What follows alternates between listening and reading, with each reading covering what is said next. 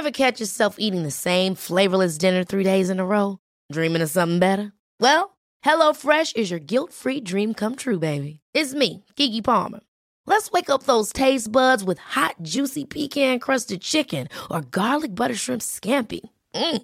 Hello Fresh. Stop dreaming of all the delicious possibilities and dig in at HelloFresh.com. Let's get this dinner party started. Hey, it's Ryan Reynolds, and I'm here with Keith, co star of my upcoming film, If, only in theaters, May 17th. Do you want to tell people the big news?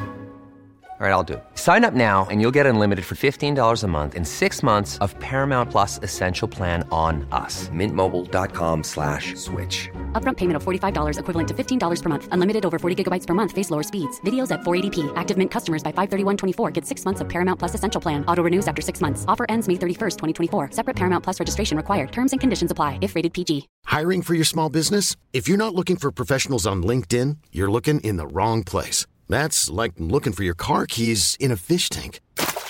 LinkedIn helps you hire professionals you can't find anywhere else, even those who aren't actively searching for a new job but might be open to the perfect role. In a given month, over 70% of LinkedIn users don't even visit other leading job sites. So start looking in the right place. With LinkedIn, you can hire professionals like a professional. Post your free job on linkedin.com slash achieve today.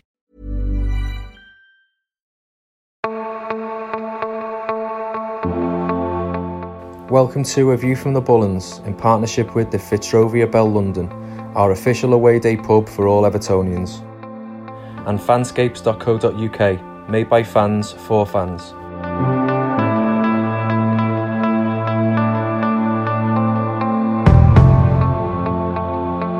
I'm incredibly fond of Everton. I'm, I'm incredibly fond of Bill Kenwright. But when you lose 139 million pounds in the year ending 1920, before you even post the figures for 2021, you can't put forward the argument that you're a well-run club. They're on catch up, aren't they? but there's catch up, Trevor, and there's catch up. If you've lost 139 million pounds in one season, which is 1920, before you get into the 2021 season where you're going to be really impacted Yeah. by COVID, then your losses are going to be significant. You're going to be in the financial fair play sanctioning territory. That might explain the reasons why they're not buying any players because simply they can't, act, they're not able to. Um, and if you look at their signings, you know, you would have to suggest that some of those signings aren't the greatest of signings at, at, at face value. I think they're all over the place. So you've got to suggest to yourself that this is a club that, despite my great affection for them, Yeah. are struggling. They're struggling with the transition from Bill Kenwright to a billionaire owner that's trying to find his feet and yet build this club, propel it to a direction where Everton fans want it. They've got a stadium move, which will, of course, Be be, be, amazing. be amazing opportunity for them.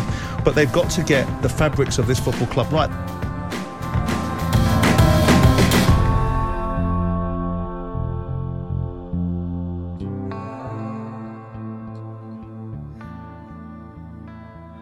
Hello and welcome back to A View from the Bullens. And that was, of course, Simon Jordan this morning on Talk Sport, talking about Everton transfers and Marcel Brands. With me today, Jack Kemp, Ben Winstanley, Lee McLean, and Michael Ball.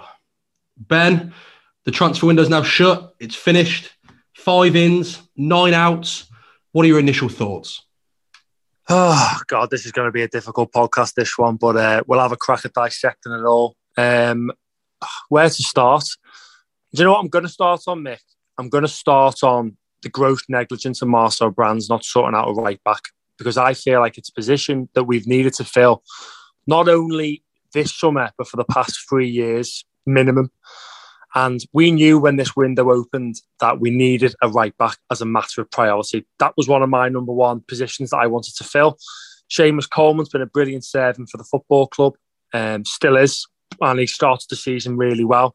But my issue is when obviously if he picks up a knock, which he can't play all the games, he's 32, nearly 33 years of age. He, he can't be expected to play 40 games a season. And then you're looking at your Jonjoe Kenny on the bench and even your Mason Holgate to fill in there. It's just not good enough. So I don't understand, and I don't understand the reason behind Everton for trying to scrape together a last minute loan deal for a right back. Clearly, we put all our eggs in one basket for Denzel Dumfries, which clearly wanted European football, went to Inter Milan. And then we still had a few weeks then to try and go for different players. We went for Patterson at Rangers twice, which has widely been reported and got rejected twice. Um, clearly, they wanted up and beyond of 10 to 15 million pounds, which we didn't want to pay, which is fine. But then you need to have some sort of contingency and to be scraping around on transfer deadline day for Ainsley Maitland Niles and then even Kyle Walker Peters on loan within the last last day is is not good enough. Um, and I just wanted to start off to make that point. It's not good enough because that was a, a key position to get right. So I'm glad I got that off my chest. Now let's go on to the other signings. Obviously look at the Demarai Gray for 1.6 million pounds. Brilliant, been hit the ground running, exactly what we've needed for years. Power, pace. Andros Townsend's coming on a free, working his backside off whenever he gets the chance. Begovic is savvy, which I think I, believe is a really good deal to get in. So obviously challenge Pickford. Um, Lonergan is obviously a bit of an injury to um, Tyrer in the in the, in the obviously the under 23, so he needs to come in just in case. So we've had a lot of outs as well, so we've got a few whack off the wage bill. I do think the Moise Kean deal to Juventus could be a blessing in disguise as long as he hits those targets, which could guarantee us a future revenue of 28 million pounds in a couple of seasons. Um, obviously, initially we've got a three million pound loan fee for this year, and then a four million pound loan fee for the following year. So I don't know how these Italian teams do these deals, but they seem to love it. But we need to get over the fact that we've only spent 1.6 million pounds. So just forget that figure. We've brought in some players who have added to the squad from last year and have improved us. I, I, think they have improved us. Now, if, if we, we sat here saying we signed Demarai Gray for 15, 20 million pounds, then I wouldn't be batting an eyelid. I'd say, oh no, great bit of business.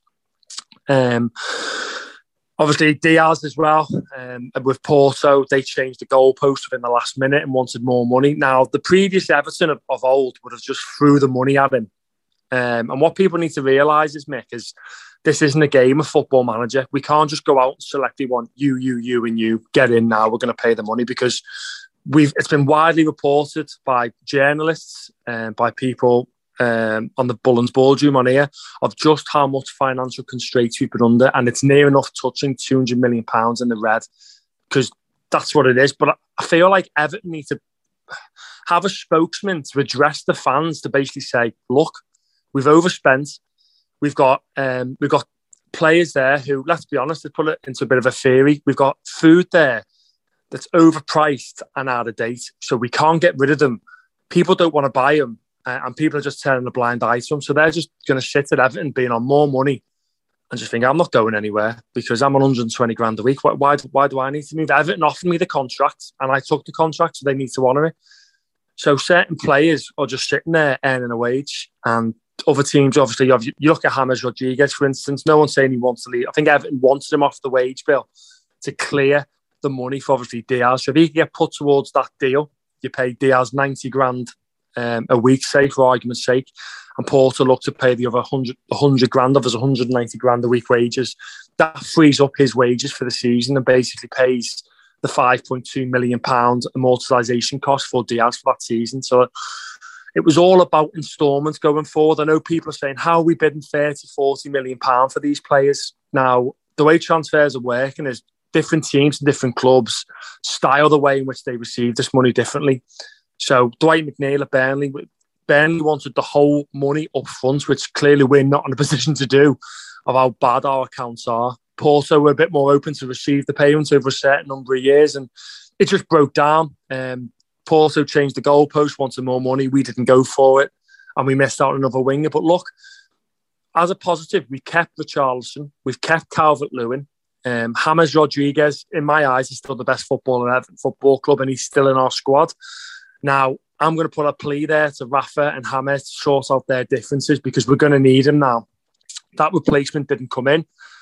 So he's going to be a key part of this squad going forward, and we need him. We need him fit. We need him to chip in. We need him to get on the end of these assists again, get a few goals because the rotation is going to be key. It really, really is. So overall, I know it's a low fee, but we've managed to bring in five players who, in my eyes, have improved the squad. Now we are going to be short of probably left back and right back, which I've talked on before, and I'm I'm, I'm furious over that because if we would have picked up a right back I feel like this podcast will go in a different uh, direction. I feel like we could all agree and say it's been a solid window for the price we paid, but we're not talking about that. We didn't get a right back.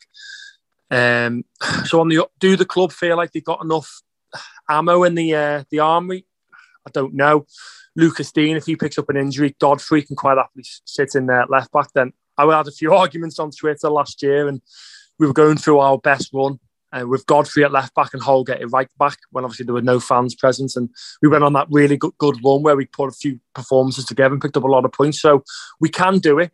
There are alternatives, but I just wish we'd signed a right back. That is just my gripe for this season. I feel like Marcel Brands has failed in that department for me, Mick. And so overall, it's probably about a five or six out of 10 for me. That's how I feel towards it. Lee, a five or six out of 10 for, for Ben for the transfer window. I'm fully anticipating the group tonight to be probably a bit split on our opinions. What are your initial thoughts now the window's closed? Um, I'll probably go along with that, maybe four instead of a five. Um, for me, it's more the build up to yesterday's non event. Um, it's just pure anger, frustration at how the club have let ourselves get in this position. And you know the things that have been said in the media, you know, acknowledged across across the Evertonian population on Twitter, etc., is bang on, and that's obviously it's gross mismanagement of finances and transfer dealings over the last five or six years has finally caught up with us, and we are ultimately reaping what we've sown.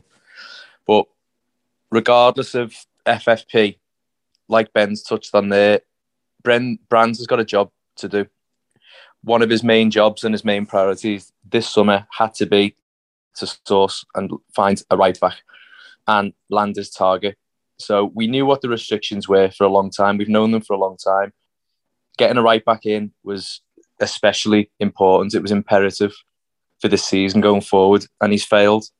So he's let the club down. I think you listen to Rafa Benitez after the game, and he's talking uh, at the weekend against Brighton, and he's talking about you know looking forward to bringing a couple of players in. So I think he's let Benitez down as well, um, which is, which is a shame. Um, I think Ben again is right. I think we've put all our eggs in one basket for Denzel Dumfries, and we've taken our eye off the ball and possibly missed other targets.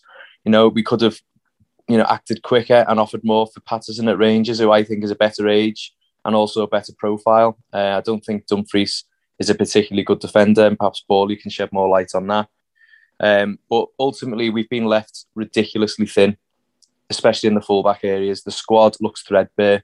I worry if we pick a couple of injuries up, especially around that busy time around Christmas and in December, um, we could struggle.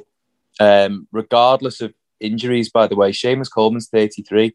He can't be expected to play. He's proven last season, the season before, he can't play two games in a week. He can't play consecutive games for the for the full season, um, and he's a year older now. You know, this has been this has been a, a predicament Everton have been in for three, four years, and to be sat here in summer 2021 with still no right back in place to challenge Coleman and ultimately take over from him is alarming.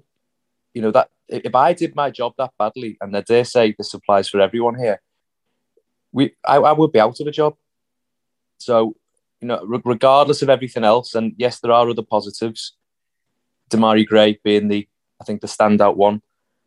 To to not have addressed that, and to have let some players go out on loan without really replacing them, I just think it's a very underwhelming window. Rondon does nothing for me. It stinks of a mid-table signing. Um, I just don't rate rate him at all. I think he's another Niasse Strachelese type player. I'd be very, very happy to be proven wrong as always, and I'll get behind him because he's going to be wearing an Everton shirt, but didn't didn't really do anything for me. But I think I'm just more angry and frustrated at, at the bigger picture, Mick. And it seems to me that this FFP is just a one big joke, and it's there to serve one purpose, and that's to keep the top six clubs where they are and preserve their status towards the top of the league. And it prevents teams like us, Villa, whoever else, who are trying from getting close to them. So what is it? It's not a competition. That's not sport. That's that's a scripted. What it's like WWE. That's that's what I'd compare it to. It's it's ridiculous. But one positive that I also want to point out that I mentioned on Twitter today was it, it's now we've now been left with our most talented footballer, and let's not forget it, and let's not be blinded to the fact James Rodriguez is our best player in that squad by a, by some considerable distance. And without him last season, we'd have finished about 15th. If it wasn't for his goals, his creativity, his spark, you know, he, he, he won us a lot of games last year. So it'd be criminal, I think, not to utilise a player of his calibre, even if it is only for four months until January or nine months until the end of the season. He's here. Like Ben said, I think it's a great point. I think I'd, I'd play towards him and, and Benitez. If there are differences, we are assuming that there are differences between the two, that he can work them out and he can be an asset for forever because we're going to need him. With the squad being this thin, we're going to need him. So overall, Mick, I think I made made no, um, you know, didn't try and hide the fact that I was really disappointed with the window last night, and I just can't get over the fact we haven't signed a right back. That's the one thing. It's, it's the sort of bad taste that's lingering in my mouth. So there's my thoughts on it. Jack, I want to give everyone their fair share of opinion on this one before we go into too, in too much detail. What are your initial thoughts on the transfer window? Um, I can only really echo what Ben and Lee said. I think it's negligent of Brands not to have brought in a right back who can, first of all, push Coleman and then obviously take over from him, just like Digne did with with Leighton Baines. Um, I, I do I do sort of scratch my head at what Brands has done for the past sort of three months since the Premier League season sort of finished. I know it's always difficult when there is a tournament in the summer to sometimes get deals done. But I look at Townsend and I look at Rondon, for example, and those two players are um, known to Benitez. He's managed them before. So it's, it's quite plausible to think that they are two players that Benitez identified and said, I know they're available and I want them too. Um, Demarai Gray, yeah, look, you know, I'm banging the same drum as everyone else. He looks looks an absolute bargain. And like I think it was Ben just said, if Everton had paid 20 million for him, you'd still be saying it was good business at the minute. You know, Lonergan, Begovic, yeah, okay, you need backup goalkeepers, but I'm not sure what Brands has been doing. Like he hasn't brought anyone in, maybe apart from Demarai Gray. Um, and, and, remember, you know, he, he's paid handsomely. And we brought him to the club to unearth players and to scout and to find those players that don't cost huge, huge money, but we can bring into the club, we can nurture. And then if they want to leave, then Everton make a huge profit on them. Um, so I, I, wouldn't say any more than five, six out of 10.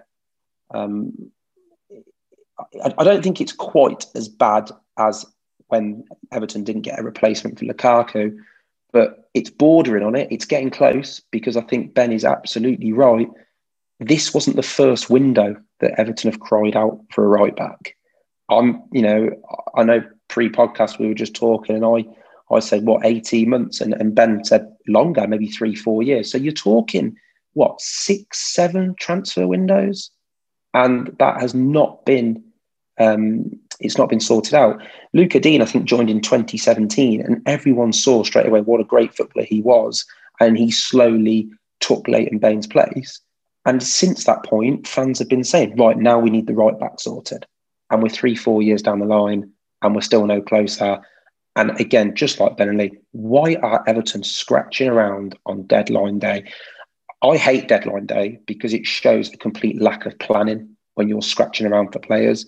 You know, you see some clubs who just say straight away, we're not doing any business because they've done their business prior to it. You know, it, it, you shouldn't leave it till the very last day. It's like you're handing in, you're handing in your dissertation at university. You do not leave it to the last day because it's a lack of planning. You get it sorted early on, you get it planned, you get it organised. And again, it, it, it's just, it's just Everton, isn't it? They seem to scratch around a lot on the last day, but this time, unfortunately, they haven't got in what they wanted. Bowley, I know you've been sitting tight and you're waiting for your opinion. What what are your initial thoughts now? Obviously, the transfer window is closed. Well, I agree with all what the boys have said, and the opinions are, are spot on, and and on the same wavelength of myself, really. But yeah, it, it shouldn't shock us. We knew what uh, the situation we put ourselves in. Uh, we knew FFP was going to be a headache this summer, um, and yeah, I feel know, Brands has, has let the club down and let Rafa down on the right back situation. well, trying to twist instead of going over what the lads have said, which I fully agree with. You know, you've got to try and think of the question you need to ask in a transfer window: Are we better side now than what we were before? And I think the answer, what we've shown so far, is probably yes. Would I like more players to come in? Yeah, of course. I think it could have been a lot better. I think Rafa's probably come in being promised, you know, opinions from himself, which we've seen at Rondon um, and Townsend to come in. So they trusted Rafa on that. Um, right back situation, we're not in Europe. We haven't got plenty of games to play. Well, we hope we have with the domestic football. But if we were in Europe, maybe them right back situations could have been pushed, over the line. But then also, do we panic and bring in a player in and then we tie them on a three, four year deal when he won't be first choice? Uh, you know, will we go back for Patterson in January or in the summer? Patterson, highly rated up at Rangers, but he hasn't played many games. He's played a lot of 20 minutes, half an hour, 45 minutes because their key player and captain Tavernier is the main right back. So he's still unproven, but highly, highly rated. Um, and he looks like he's got everything to, to, to come down to the Premier League. So he could be one to revisit. So maybe, I don't know, but maybe that is the reason why we sort of we're going to wait till January or the summer to bring in someone a long term replacement for Coleman. But I do agree that it would be nice to have someone um, to challenge Seamus. We know his age, as, as Lee said, he's spot on again. That the way Coleman plays, he's not a Tony Hibbert. He doesn't sit in, in his position and just defend and get to the halfway line, and he can manage that. Seamus loves bombing forward, and that takes a lot of energy out, no matter how, how old you are. And his demands on his body to play two or three times a week, you know, might start showing again like it did last year. And if, if he's out, we have got replacements. I think Godfrey's probably shown when he's played fullback. Um, you know, he's pretty capable of playing there. Um, centre half, obviously, we know that's his main position, but I, feel sometimes the experience in at centre half, he's more reactive because of his pace and his power. He, he gets him out of difficult situations. But I think at right back and left back, he's just sort of more reactive at this moment in time. But the, obviously, the issue is when we do get suspend suspensions and and um, and injuries that knowing our luck, our sort of mixed eleven. You know, if we've got to play Delph fullback or Jonjoe or Holgate again, like it showed last year at Holgate right back against the bigger teams, it shows that is our weak link. Um, has Rafa come to sort of steady the ship for the 18 months, two years? You know, it's it seems to, for me, because we've overspent, you know, you know, since well, the biggest money I think was 2017, nearly just under 140 million pounds, and it showed splashing that cash doesn't get you success. Um, and I feel that probably the club are more realistic now that they think, well, we want to attract the players who are going to get us into Europe, but we know we can't afford to bring European players to our football club. So we need a, a manager in, a coach who can get the best of the squad we've got. They'll try and bring in the odd one or two players to sort of creep up that league. And if we're challenging there or thereabouts, great. But it's very wishful thinking. You know, where we finished last year was very, very, very disappointing, especially because of the start we had. And you look at the, the, the league and you go, right, we need to close the gap. Which players are going to try and close the gap and which teams are going to spend? And if you look at the money spent with, you know, Villa, Leeds, West Ham, and, you know, and obviously Arsenal, you know, those teams are going to be trying to fight for that top six where we're going to be. Um, are we miles behind them? You know, you know, it's very early on the season, but it's just my thinking is because we're not in Europe, they probably think they can get away with the squad. It's very, very thin. We're going to be asking a lot of DCL again. We're going to be asking a lot of Richie again. Spot on what Ben said. I think the positives are that we kept them too. And, and obviously James is there. James with, with, with Sigurdsson out, that could be a huge opportunity for them. And as for the fans, I'm desperate for the fans to go and see this guy play football. Um, hopefully, these differences can get washed aside. He's here at the football club. He want to be professional. Rafa said he's professional, um, and if he is professional enough person, Rafa, that he thinks James is the is our best player, he needs to find a position for him. Yes, we do need to carry him at times, uh, but there'll be certain games, certain opportunities, especially at Goodison, that we'll be able to pop on and and break them lines. We know when we play games at Goodison that teams do sit back on us, and we find it difficult and we show he's got the quality to do that cross, that pass, that through ball that just make that slight slight difference when we're struggling to, to you know to break down the opposition. So yeah, I'm disappointed in transfer window. I'm not shocked in it at all. Um, I think the Everton came out very early on in the media regarding FFP, and I think a lot of clubs knew we were stuck. So I think Everton were, were trying, they're almost to try and penny pinch a little bit and try and get cheaper deals.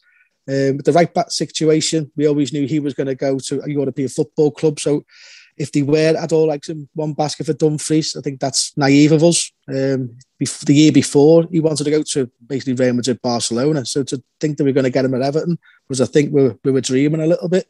He was hoping for the European football team to come in. It came in, and that sort of took him away from um, Goodison Park, unfortunately. Um, the outs, um, you know, Bernard went out huge wage bill, so that's you know that's good. Kean's gone out huge wage bill, so financially it's a good window. Um, but you know, you, you, I still feel we need another centre half, another right back, probably another winger. Um, and the quality we brought in, Rondon, I know Lee's thoughts on him. I've, I've heard a, a, Newcastle song about him, which uh, it made me laugh, but it made me made me cringe as well. But look, I, I'm not gonna I'm not going to talk about it. I'm going to see what he's all about. You know, if he puts that blue shirt on, we'll get behind him. If he bangs the, the goals in and he he puts he puts himself about, and you know, good luck to him. You know, but he's 31. We've given a two or three year deal, which is quite surprising. But that's where we just got to trust Rafa. Rafa's worked with him, so Rafa thinks he's got the ability to, you know, from China to come back and adapt again to the Premier League. Um, and obviously, we need someone to help DCL and, and, and Richie when needed. Um, and then that way, you've just got to trust Rafa Benitez. Uh, we said it last year a lot. We have to trust in uh, Carlo. You know, and the, the amount of strange decisions Carlo made. We were scratching our heads, but sometimes it worked, sometimes it, it baffled us. But we didn't uh, we didn't really get onto Carlo because we thought just trust him, he knows football more than us. And I think we've just got to be the same again with Rafa. He, he obviously he's been promised more players with his comments, but it is what it is. He knew the situation before he was signed to the football club. They were probably hoping and gambling. Kean would have gone a lot earlier and would have given us a bit more time to do a bit more bargaining to get players in. Um, the Kean thing, uh, surprises me the the money and how it's been broken down. Uh, the, the loan fees seem very small for me for a player of his age and his talent. Um, but it's guaranteed money for us, I suppose. And you'd hope to make a huge profit of him, but he, he didn't. You know, he didn't do anything. He didn't want to be at the football club. He was sulking when he got his opportunities. You know, we were praying, or I was as a fan, but hoping to be, you know, a legend for the football club. He looked like he could he could do something and be an, an icon for us. But unfortunately, his face didn't fit. He didn't want to be here, and you just got to get rid of him. So yeah, it's it's it's unlucky we, we couldn't make a massive profit on him, um, and he sulked his way out back to Juventus to have a bit of an easier life. So it's uh, good riddance for him and a, a huge opportunity for others regarding right back again, we've had Sidibe in on loan. That never worked out. But what's going on with our youth system, our under 23s? You know, we've said we've had a right back problem for, you know, four, five, six years. So what's going on with our academy? You know, we've got to look at academy. Yes, we like to see big players and big names come to the football club, but even a Man Uniteds and, you know, they still breathe in the youngsters to come through and give them opportunities and pathways. I'm not seeing it. I'm not seeing who's coming through the youth system who are bang ready to play Premier League football, and that's a huge issue for me because we're going to have to spend bigger, you know, in windows in the next few years. But also we need to balance act as well of of youth or trying to get these bargains which they have with Demarai Gray, but they Grays don't come. You know, they're not growing on trees, are they? Them type of buys, and they are gambles. But he's just showing the hunger, his attitude, the way he's playing. We, all the lads on the podcast have been speaking about that's the type of player we've needed the football club to go direct and show a bit of quality. Um, so fingers crossed we can continue our, our good start so far. Um, and yeah, there's room for improvements. We know that, but yeah, disappointing with the transfer window, but not shocked at all. Jack, before we move on to other players, the right back is obviously a hot topic at the moment. Marcel Brands loaned out Jonjoe Kenny a couple of times, once to Schalke, once to Celtic. Have you seen enough from Jonjoe Kenny to think, yeah, he could be a, a good deputy for Seamus Coleman this season? Or do you think he's not just going to be quite good enough for us? Sadly, the latter. I think. Um, I, I, don't like knocking players, but I, I, think for where Everton are probably trying to aim and, and want to get to, he's he's not going to be quite good enough. I think we're obviously in a position now where he he will deputise for Coleman when needed. Um, how far is January away? What months? Can we get by four months with it? Yeah. Well, we're going to have to. We haven't got a choice. Um, but if, if we've struggled to sort out the right back position in the summer, we're going to struggle even more in January because it's obviously a far more difficult window. you know, historically transfer fees go up in January. Teams know you're a bit more desperate then. Um, but you know, to answer the question, Mick, not not good enough in my eyes. No, not good enough. Moving away from the right back position, Ben. One transfer that did get finalised on transfer window deadline day was Salomon Rondon. He's going to come in and deputise for Dominic Calvert Lewin up front. A free transfer, like Bally said, 31 years old. He's been around the block a bit. What are your initial thoughts on that signing? The big man, eh? He's in. Reunited with his uh, favourite gaffer in Rafa. Um, look, the difficulty thing with obviously attacking for a striker to try and get somebody in. I know we there was links, slight links with Edouard, Maupay, players like that. But how do you address a player um, and say, look, we're going to bid 15, 20 million pounds for you, and you're going to sit on the bench and be understudy to Calvert Lewin and Richarlison, probably even James, who, obviously sits behind the striker. They're, they're just you're just not going to take it. Um, they obviously wanting to uh, play the games, play the matches for Everton, and Rondon was happy to come in, work under Rafa. He's had his best year under Rafa. Um, obviously, an excellent point made by Jack earlier, which has just stuck out for me. Obviously, the Townsend and obviously now Rondon signing. He's worked with them in his tenure when he's at Newcastle, knows the players, and it does make you question where we might be if, if Rafa wasn't here, didn't have them contacts, because I believe he still speaks to them two players quite regularly and that's why they ended up at our football club. So I think it's a smart deal. I feel like he's not going to light the world up, but he's solid and he's a good backup. Um, he's obviously a free transfer. He's will contribute to goals. When he was at Newcastle back in 2019, he was the main man. Him and Ayoze Perez scoring 11 times, assisting seven times, um, and he actually went on to win Newcastle Player of the Year in 2019, the first forward to do that since the famous number nine in Alan Shearer. And he's always said Rafa was the most influential part of his game. Is said he really brought him on as a player. Said he like he into obviously got on really well with Ayoze Perez, and he's a big guy. Look, he's solid. He's got the attributes. He's got the natural physique for the Premier League. Um, clearly, Rafa went to Dalian Professional and obviously spent 16.5 million pounds on Rondon two years ago to obviously take him to China. Um, and obviously, I, I, I, like all the stats. I like having a little nose and seeing like how he could fit into our system. And I feel like off the bench, he, he has got something to offer. Um, obviously, went on loan at CSK last year in the Russian Premier League. Um, he scored four times, assisted twice, and he had obviously a goal contribution every 0.75 minutes after his goals and assists. I think it's 0.48 goals per match and 0.24 assists. So he had a really a decent season. He's still got goals in him. Um, I understand it's not the big flashy fancy sign that everyone want to see, but who do you go out and knock on the door for? Hi, mate. Do you want to come to Everton to sit on our bench and be understudy? Yeah, no thanks. It's just not going to happen. He clearly wants to learn from Rafa as well. He wants to do his coaching badges, I believe, and wants to work really closely with Rafa because he sees like he, the way he coaches is better to any manager he's had previously. So I, I, I can't see many negatives. Look, if we would have spent 10, 15 million pounds on the guy, I would have gone, what, what on earth have we done that for? And it's pretty much the same as the Townsend sign. I've had debates with people in, on this podcast. I've had debates with people on Twitter. I feel like it's going to be a solid signing. Um, people said the same when Andros Townsend come in. Why are we signing him? Why are we getting some Crystal Palace reject? And look at him working his absolute socks off and he's saying the right things.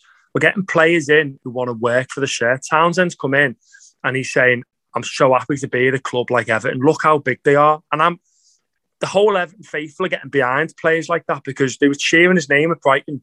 89th minute, he's running over the corner, putting a massive tackle in, and he's playing for the shirt. He's happy to be here. And I'd much rather see players come in on low risk, low fee, low wage, who are going to work their backsides off who know they've got to win over the crowd. And I feel like Rondon's going to be another one of them. And I feel like that's why he's here. Obviously, Benitez will know him, know his strengths, know his weaknesses, and he is a handful. Every time I watched McGoodison, he literally was like a battering ram. So as a backup, I'm happy. The fee paid, I'm happy, and the wages, I'm happy. So I can't see that many negatives to Rondon. Um, so no, happy the big man's in. Happy we got a bit of cover for that area. Because if Calvert Lewin goes down, you do need somebody who's going to hold up the play. And obviously, you have your Charles, off you, your Gray, your Townsend, the Wobies. And I feel like Rondon could be the man to do that mix. So, no, I'm really happy with, with uh, bringing Rondon in. Lee, Salomon Rondon, I know you voiced your concerns on social media about bringing him in. You weren't particularly impressed. Now it's all done, dust is settled. What are your thoughts on Salomon Rondon coming in? Listen, I've got to be sensible about it. I can't. It's hard to disagree with stuff that Ben said. You know, and, and we don't come in here to say things to get a, a reaction or likes or anything like that. I am a naturally quite an emotive individual, especially when it comes to Everton. Um, you know, when I'm up, I'm up. When I'm down, I'm down. When it comes to this club, I just can't help it. I've always been like that, and I probably always will be. What I will say is, I will, I would much rather have him than someone like Moise Kean. Um, you know, it's clear that he's come in. He's he's happy to be here. You know, I think he's grateful for the opportunity. He wants to work under Benitez. Um, you know, he's got the best set of fans in the world um, behind him. Moise Kean had all that, but looked every second that he was at the club like he'd rather be anywhere else. Uh, you know, he, he, was a sulk. He, he came across incredibly spoilt. Um, and you don't want players like that in your dressing room. Um, so, from that respect, I can see where Ben's coming from and others. Um, it's just not the most exciting signing in the world. I can't see me put it this way on Monday, a week on Monday going, oh, I better hurry up. Can't wait to get to Goodison Park and see Salomon Rondon. You know, I'm, I'm, I'm just never going to utter those words. Um, I think he'll actually do quite well. I think he'll prove to be quite useful.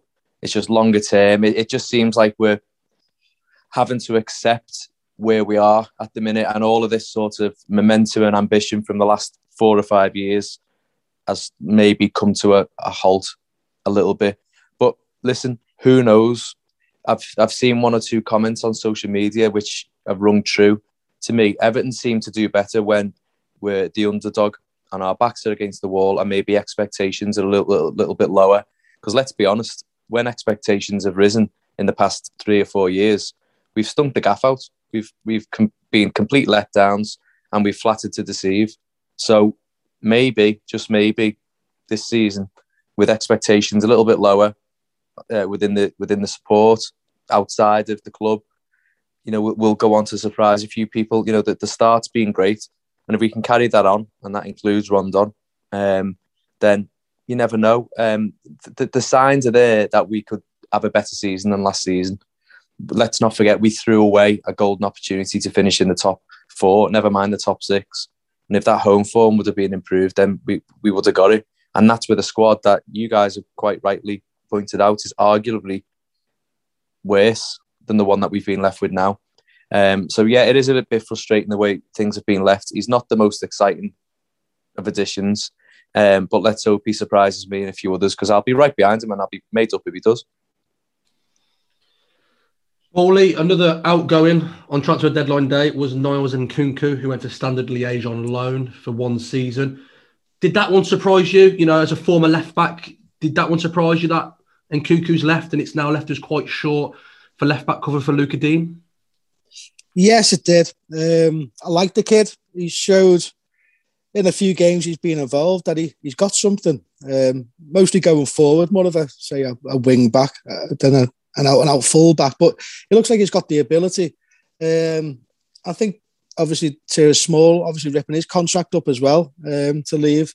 So, but we are short um, at left back. So it did surprise me.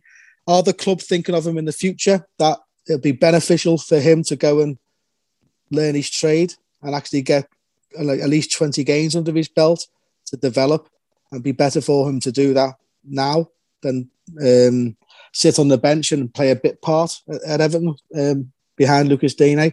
And then you've got obviously Godfrey, who's played there and has done reasonably well. Um, I, will just go back to what I said earlier on. Yeah, disappointed he's gone because I like I would like to see a lot more of him. But I think maybe the club, maybe with the financial fair play, they need to get as much as they can off the wage bill, whether it's small or big. That every penny counts. And another option for him personally to go and play football, develop, get a pathway into a more experienced player to come back to the football club as a better player. These loan systems do work. Sometimes they do, sometimes they don't. If you look at Jonjoe Kenny's uh, prime example, really went out went to Germany. He, he started off pretty well. Went to Celtic last year, and it didn't really work out for him. And he sort of kind of got a backward step a little bit.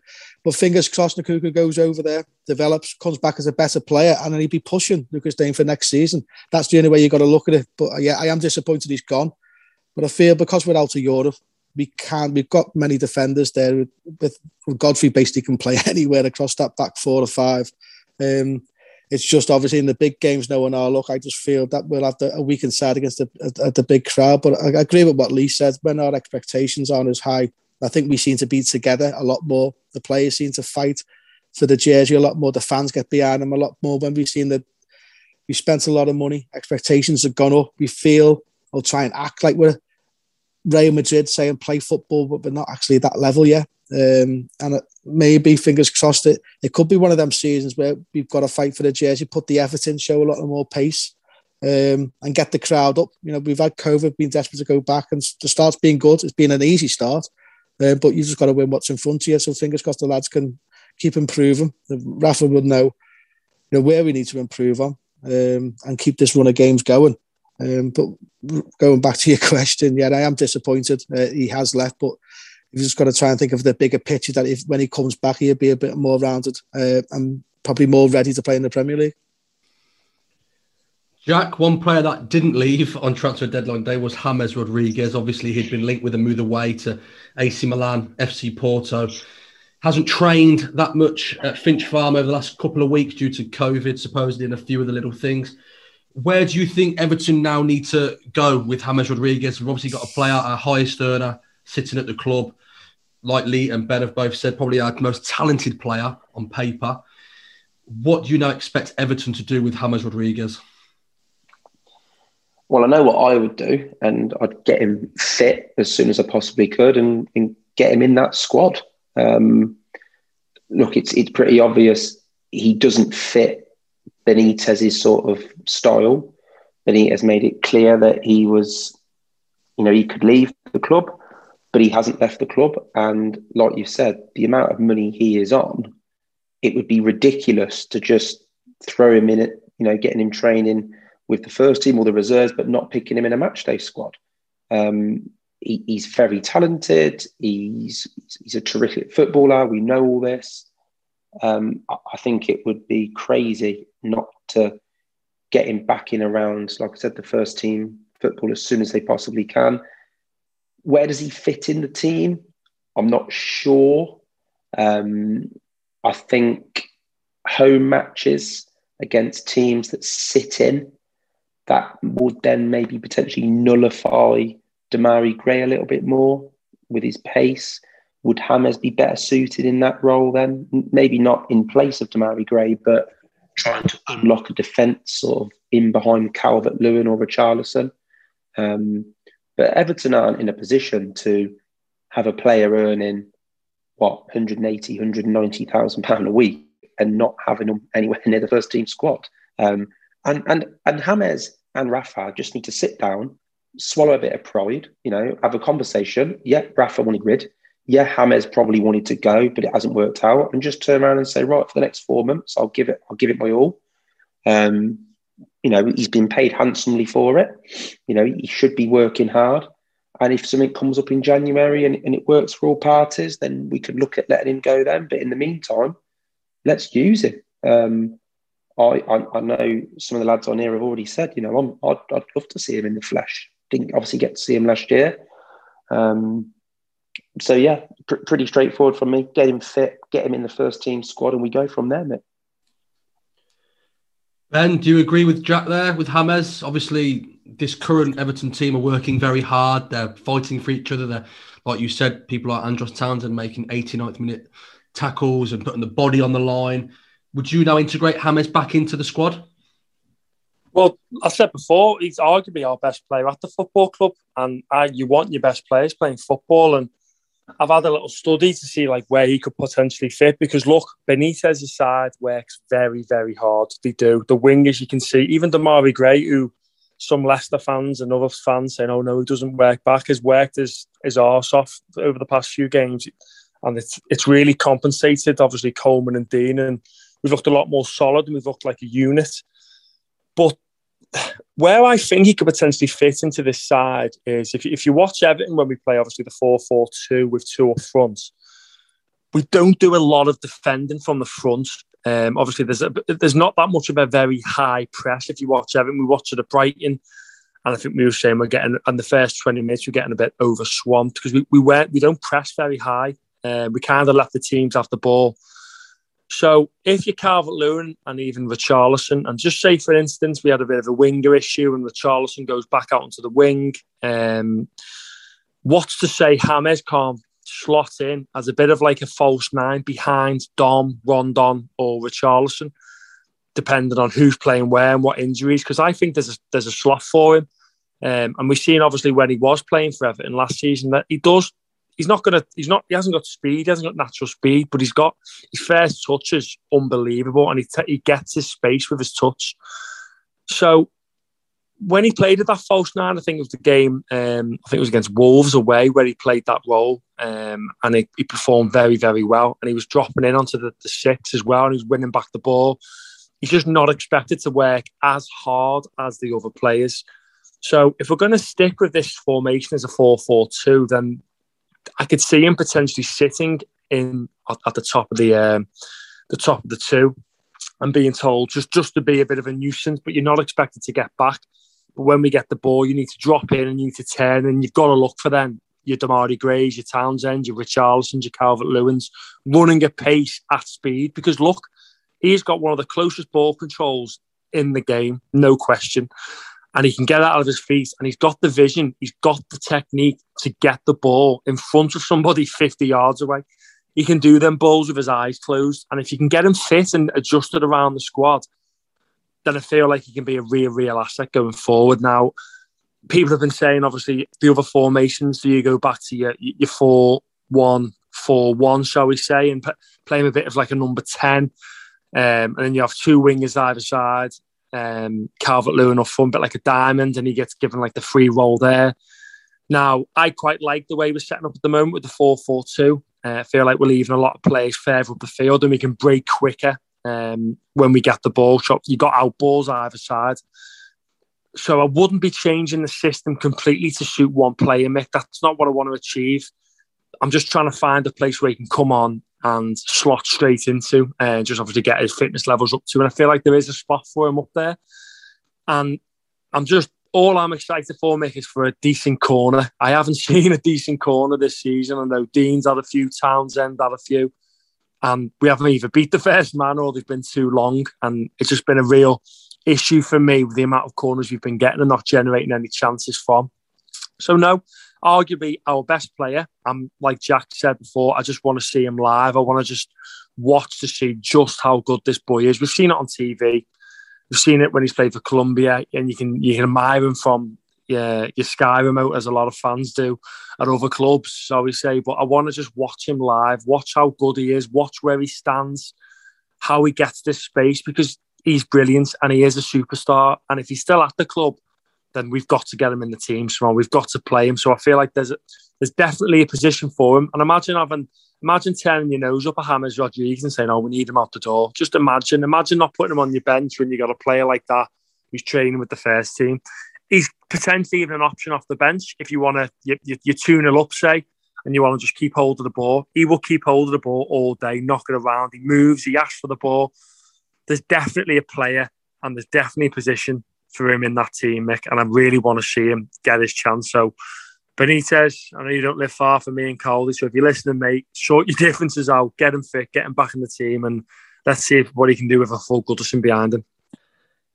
Lee, a lot of talk is now happening on social media about Carlo Ancelotti, and it's now come to fruition that obviously Everton didn't have a lot of money to spend, and that's why Carlo has gotten off and off to Madrid do you now have maybe a little bit of sympathy with Carlo Ancelotti, who maybe sat there at the start of this window and looked at everything that was happening around him and thought, this isn't for me. This is a very big job, cash strapped, a lot of wheeling and dealing.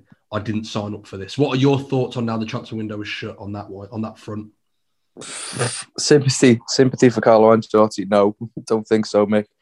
You know he's not going to get any sympathy from me, um, and I doubt he'll get any sympathy from many, if any. Evertonians. Um, you know, if, if he thinks that a, few constraints on finances and having to get the best out of players and actually coach them is too much for him, then it doesn't say much about him as a manager, does it? And I dare say we're we're, we're better off without him. Um, certainly, the early signs are that we are. I, th- I think his attitude and his application in the second half of last season was pretty disgraceful. Um, it didn't look like he wanted to be there. He wasn't even celebrating goals. Uh, we've mentioned before, you know, the difference between the setup this season so far. And I know it is only early days and fixtures have been relatively kind, but you know, we we look drilled. We look like we've got tactics and and, and an idea. Last year, it was literally just putting eleven players out on the pitch and saying go and play. Now, Rafa Benitez isn't going to accept that. Not of James Rodriguez either, by the way. I know we've just spoken about him, but the expectations of him are going to be a lot different. Um, so whether he can adapt to, to that or not, we don't know. Um, but no, I've got zero sympathy for that man. I think he's sold us down the river. Told us all what we want to hear, but ultimately, when the sniff of Real Madrid's come along, he's got off um, quicker than you can say eyebrows or whatever. He's nah, he's he was a fraud at our club. Um, you know, he, he let us down uh, when we needed him. He put us in a predicament, um, and I don't I don't care what people say or what backlash that we get. He's good riddance to him um, I'm glad he's gone from our club, and I'm and I'm much happier with Rafael Benitez being at the helm. Mm. Bawley, what are your thoughts? Does this summer now prove why Rafa Benitez was employed by Everton Football Club, a safe pair of hands, so to speak, to steady the ship through a turbulent couple of transfer windows due to our financial restrictions? Maybe so. Um, yeah, I just agree with what Lee said. I think Carlo just realised he come out in the media. He said, "I'm not a magician." That just proved to me he wasn't up for the hard work of getting the lads at Finch Farm and coaching them. Um, and that's what you want. You want to get the best out of that players you've got in front of you. And he wasn't willing to do the hard work. He knew we were a project. We knew we weren't going to be you know, winning the league in the first year. So we, you know, he, he signed a few year deal, um, and he wasn't up for it. Um, so yeah, I agree with Lee. Glad he's out we, brought Rafa in. I, I, feel to sort of steady the ship and to use his football and now to get the best out of the players that were already at the football club already. I know it's still early days, but already you looked at the squad last season and it was. Um, I think we all knew what we were lacking, but he's he spotted it and brought in players to, to bring a different dimension to how we play football. And with the Rondon situation, if DCL needs to have a rest or, or you know, he's, he's out for a couple of games like he was last season. That Rondon is going to be a similar style target man. That we'll have to change our style too much, uh, like we did have to do last year when DCL was out. We had to sort of tweak so many positions to try and find a, a way of winning a football game. Um, so I think he's, he's got an idea of how he wants to set up his teams, um, and he's just trying to find the right personnel who can help him achieve better than what we did last year. Um, and I feel the club will be happy if they obviously push for the top six. Great, um, but you know, it's one of them where we just got to take it week by week and and fight week by week. Um, Rafa's already showed he, where he's got a certain style. He'll still choose different personnel, uh, no matter on favouritism um, to win a football game, and he showed that already in a few games he's been he's been in charge, and that's what you want. You don't want favouritism just to play because I like you, you're my best mate, or we've got a relationship in the past. You know, you know, we tweaked and changed it because he thought that's the best eleven to go out and win a football game, and that's what you want from now to the end of the season. You know, he's old enough, he's wise enough, and he, you know, numerous times he said he, he's a professional man, and he, he's proven that so far. So let's hope he can get the best out of these players and we have a you know, a good successful season and we can see a lot of goals at Goodison Park and, and the away fans and, and have an enjoyment season. You know, we don't know where we're going to be. A lot of teams have have improved. Well, they brought in a lot of players, uh, spent a lot of money, but we know that's ourselves that that's not always the answer. They need time to gel. Are they ready to bounce straight into the Premier League and, and hit the heights that they're going to be expecting? They're going to have the pressure on their shoulders that we've had in the past when we brought in big players, and it, you know it hasn't really worked for one reason or another. So it is what it is now. I think the, the squad's a little bit tighter. Um, and I feel Rafa is, is the main man and what he says is going. And I think the players are listening to him and they're enjoying their football. It looks like they're enjoying the football to me. Uh, they're, they're, running a lot more. They look a lot fitter. And it's a perfect time for James now, International Week, to get fit. You know, he can put decent sessions in at Finch Farm. He can do double sessions, triple sessions, and it's up to his mentality. And I'm sure he probably would like to would have liked to leave, but it hasn't happened. He's here, and I'm sure he'll want to show the Goodison faithful what he's all about. And if he's got that mentality about him, great. Um, if he hasn't, it'd be really disappointing. Um, because I think he's got that special differences that can break and win us games. Um, and I and I feel what Ben said, we, we can can tweak with the formation slightly, but even if you play Richie up front, uh, if DCL's out and and James in behind, we could always find a position for him. Um, bring him on to winners games, bring him on to to see games out. Um, I'd start him. He's our best player, um, and you want competition for places. And I'm sure if, if Rafa is a professional man, he will find a place for James Rodriguez to, to win his football games in the future. And mm. I'm making a prediction in, in, a couple of weeks, Lee will be singing, We do run, run, run, we do run, run. I don't think that's going to go down wishing. too well in the Gwladys Street, I'll be honest. oh, we, were, we were number one this time last year, so I'm, I'm hoping and fingers crossed we'll be number one in the charts again. Jack, to summarise, Gray, Townsend, Begovic, Rondon, and Lonergan in. Nine first team outgoings Bernard, Pennington, Bolasie, King, Baningime, Walcott, and Nkounkou, Virginia, and Mo Besic. So, taking it all into account, five in, nine out. Out of 10, what's your transfer window score, Jack? I'll give it a six with the caveat that if they'd got a right back who could have really pushed Coleman like Digne did with Baines, definitely then it'd go to a seven, maybe seven and a half sort of thing. Um, one quick thing I would say, Mick, we all knew this transfer window. The outs were probably more important than the ins, and to get nine off the books, Bernard, Kean, big earners. Um, you know, not not easy to do that. Um, so it's, it's, not all doom and gloom, is what I would say. It's not all doom and gloom. Mm. Ben, same question to you. Um, yeah, echo what Jack said there. Probably five out of ten for me. Um, if we would have got a right back, we would have pushed it up to seven out of ten. But look, I'm just going to summarise on this. We spent 1.6 million pounds, and I still feel like we've had a better transfer window than Arsenal. We've spent 150 million pounds. I feel like we've recruited better than them.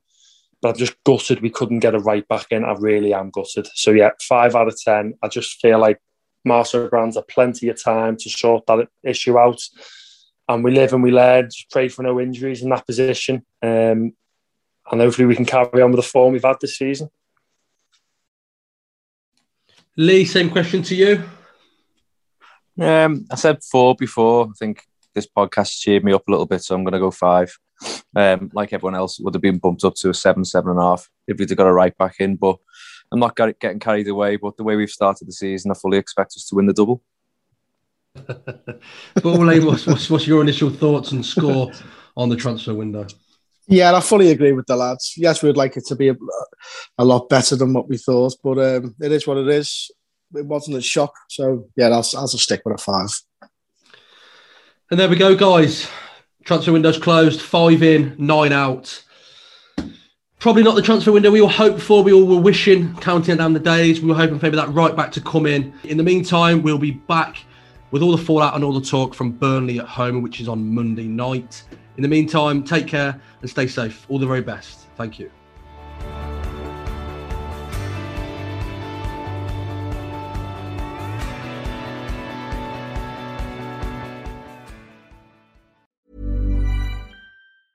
Ever catch yourself eating the same flavorless dinner three days in a row? Dreaming of something better? Well, HelloFresh is your guilt free dream come true, baby. It's me, Keke Palmer. Let's wake up those taste buds with hot, juicy pecan crusted chicken or garlic butter shrimp scampi. Mm.